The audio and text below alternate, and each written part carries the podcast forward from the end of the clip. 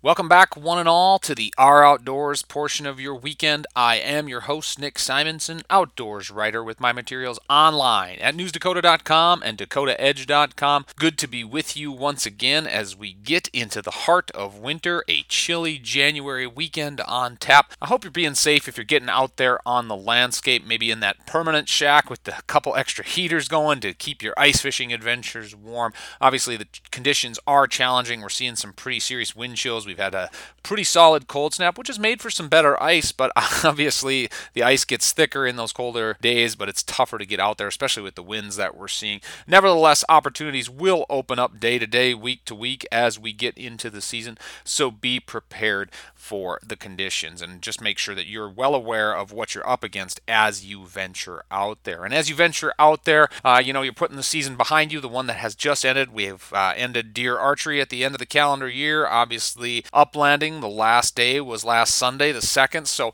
with that, we have a closing of the season. So take stock of that. Uh, write that information down. I can't express how important it is to keep a journal of your hunting and fishing activities. Number one, it keeps those stories from getting bigger. But number two, it helps you understand where you've been, where you are, and where you'd like to go with some of your goal setting or some of the adventures you'd like to take. It sets a great stage for saying, hey, I'm ready to try an elk hunt out west. I'm ready to uh, venture into coyote hunting. I'm ready to try lure making, whatever it might be. There are a lot of different things that you can branch out into. We have some good information for accomplishing those goals in 2022 up at newsdakota.com and dakotaedge.com. But in the meantime, we're going to look back on the season that was for our upland birds in North Dakota. I think a lot of folks were pleasantly surprised with what they found, and when they hit that habitat, they were able to find some good populations of birds. That's coming up with RJ Gross, upland game biologist with the North Dakota Game and Fish Department, right after this quick break.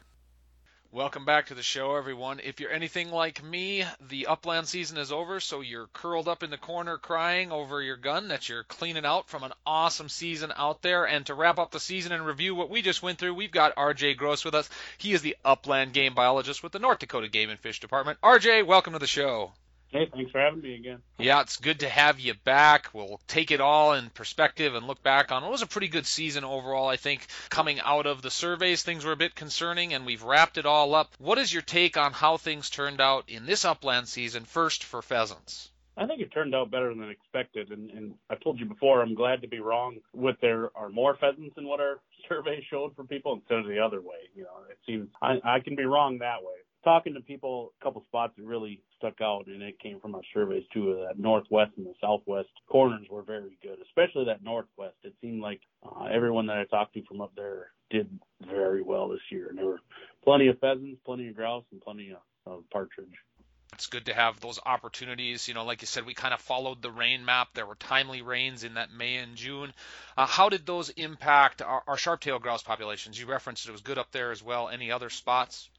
It seemed, it seemed the Badlands, know, typically the southern Badlands, people were, were doing well. Another spot, you know, northern Burleigh County, it wasn't like it it has been in years past, but I think they still had enough production. I mean, and, and he did have some young birds in the bags. That was a good good bonus. You know that that drought was bad forever. There's no getting around that, but it was nice. And you know, we're starting to do you know a few of the, the hunter harvested wings that are coming in for everything. And there was definitely a, a later hatch when we had an, a little bit more rain, better cover uh, later in the season. It seems birds really responded to that. Yeah, like you said, uh, I spent some time up around that Regan, Wilton area, and there were good coveys, not like the numbers we saw two years ago, where there were a dozen, there were probably eight or six, and you still had a still had a chance to get those shots.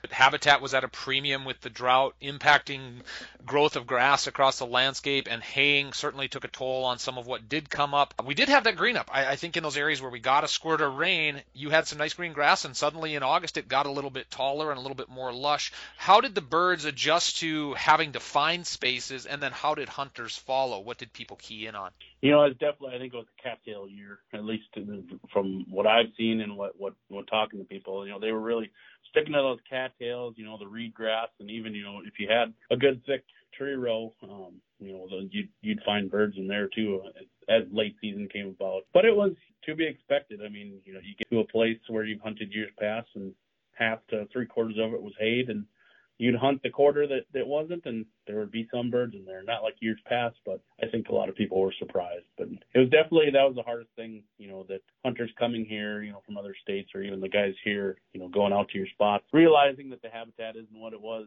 in years past. But when when you found, you know, the decent, you know, cattails, things like that, you usually found birds. That's right. You had to look for that thick stuff because that's what the birds were looking for too. We're talking with RJ Gross, upland game biologist for the North Dakota Game and Fish Department. You referenced it, uh, RJ. Two big autumn tools that Game and Fish has for keeping tabs on our upland birds is wing sampling and those hunter success surveys. How did the wing survey go in terms of samples? And obviously you started already, but what is your timeline for making those surveys?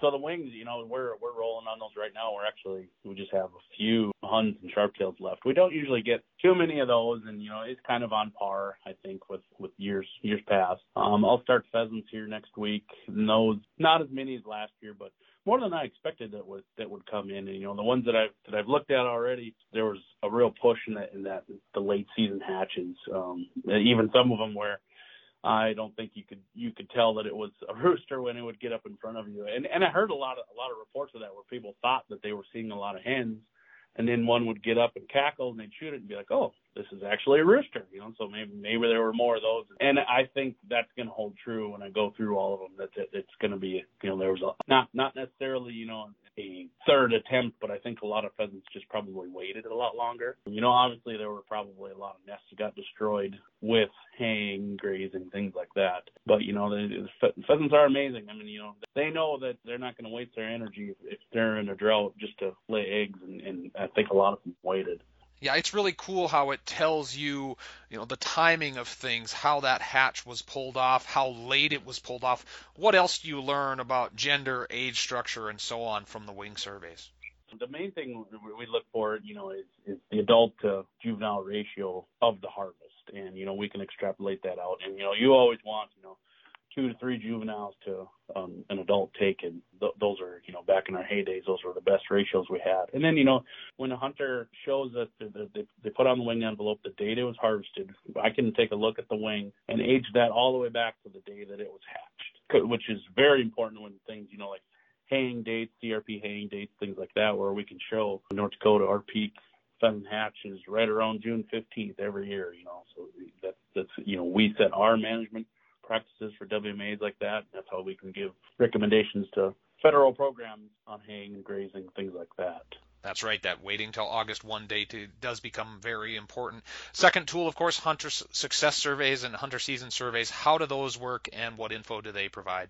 Yep, so those should be coming out pretty soon. It's our small game survey. It's combined with, with waterfowl and upland game. And those will go out. We subsample four or 5,000 hunters every year. The data that we get back, we can extrapolate that out and that's how we come up with our harvest, which is you know really another really important number that we come up with. A lot of people wait for that. You always wait for that. You're always trying to make me guess wrong every year. That's right. You know, that's what that's what it is. But but yeah, I mean it's it's our only way um, to calculate harvest. You know we can't do that from wings, so it's very important that people when you get those surveys send those back in and and you know fill it out to the best of your abilities. That's right. Good information there, and a lot of help comes from the hunting populace. We're wrapping up with RJ Gross, upland game biologist for the North Dakota Game and Fish Department. Uh, the winter cornerstone is your winter sex survey, where you go out, you tally up the gender, hens and roosters on the landscape. How does that process play out, and what does that tell you in conjunction with all these other great tools? I actually did one yesterday because we actually have some snow this year. You know, it's been a while you know, and I actually used my snowblower this year compared to last year. And so, I mean, it, and it is good. You know, we don't need too much snow, but we do need some. We need moisture. Bottom line. This survey, it's not it's not a targeted survey. We don't have routes like we do for crowing count, uh, brood surveys, things like that. It's just as you're out, you know, doing your normal duties, or if you're just you want to get out of the office and go look on a nice, you know, calm, clear day. A lot of times, you know, that midday when those pheasants are out, scratching around in the fields. Uh, you just go in and you tally the pheasants, you know, hens and roosters to that ratio. And, and what you know, in our heydays, you know, the you know the five and six hens to one rooster, those were kind of ideal. We've been running, you know, the two to three hens per rooster type of thing.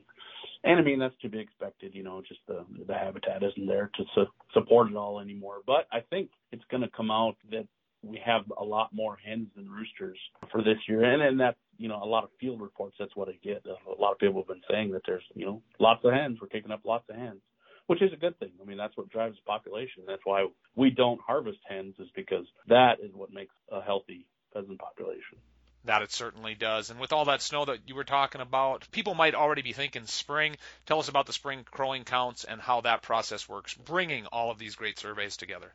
Mm-hmm. It's more of an abundance index. It's not a total count. We're out there. Those are our routes where we have approximately 100 of them around the state. They're 20 mile routes. And every two miles, we'll stop and count the, the number of crows that you hear, um, rooster crows per two minutes. And you'll do that 10 times uh, throughout the 20 mile route. And you do those three times. And, you know, the peak crowing is usually that mid May.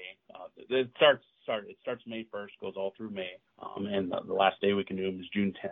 But that peak is always, you know, that mid-May. That's when you want to get out and try and get, you know, the best condition. I know our springs are never really not very windy, but uh, you want, you know, that it seems, you know, about five six miles an hour wind. If it gets any over that, it gets a little little harder to hear. Um, and those those mornings are, are far and few to come by in the springs. But when you get a good morning like that, I mean, you can hear pheasants for a couple miles away we combine we combine the crowing counts, you know, with all of our other surveys to determine, you know, that's what we try and use for our best fall forecast. Yep, it's great to have all of these neat little pieces to the puzzle, and we thank you so much for the effort you and the rest of the Game and Fish crew does in putting that puzzle together for us. And most importantly, RJ, thank you so much for being on the show today. Mm-hmm. Yeah, thanks for having me. It's always a good time. So, as RJ pointed out, those surveys are hitting the mail. If you get one in your inbox, make sure that you complete it because that information goes a long way to help folks uh, on RJ's team and in the waterfowl group and throughout Game and Fish get an idea as to what people are experiencing and work towards a better end, whether that's waterfowl or upland or other small game.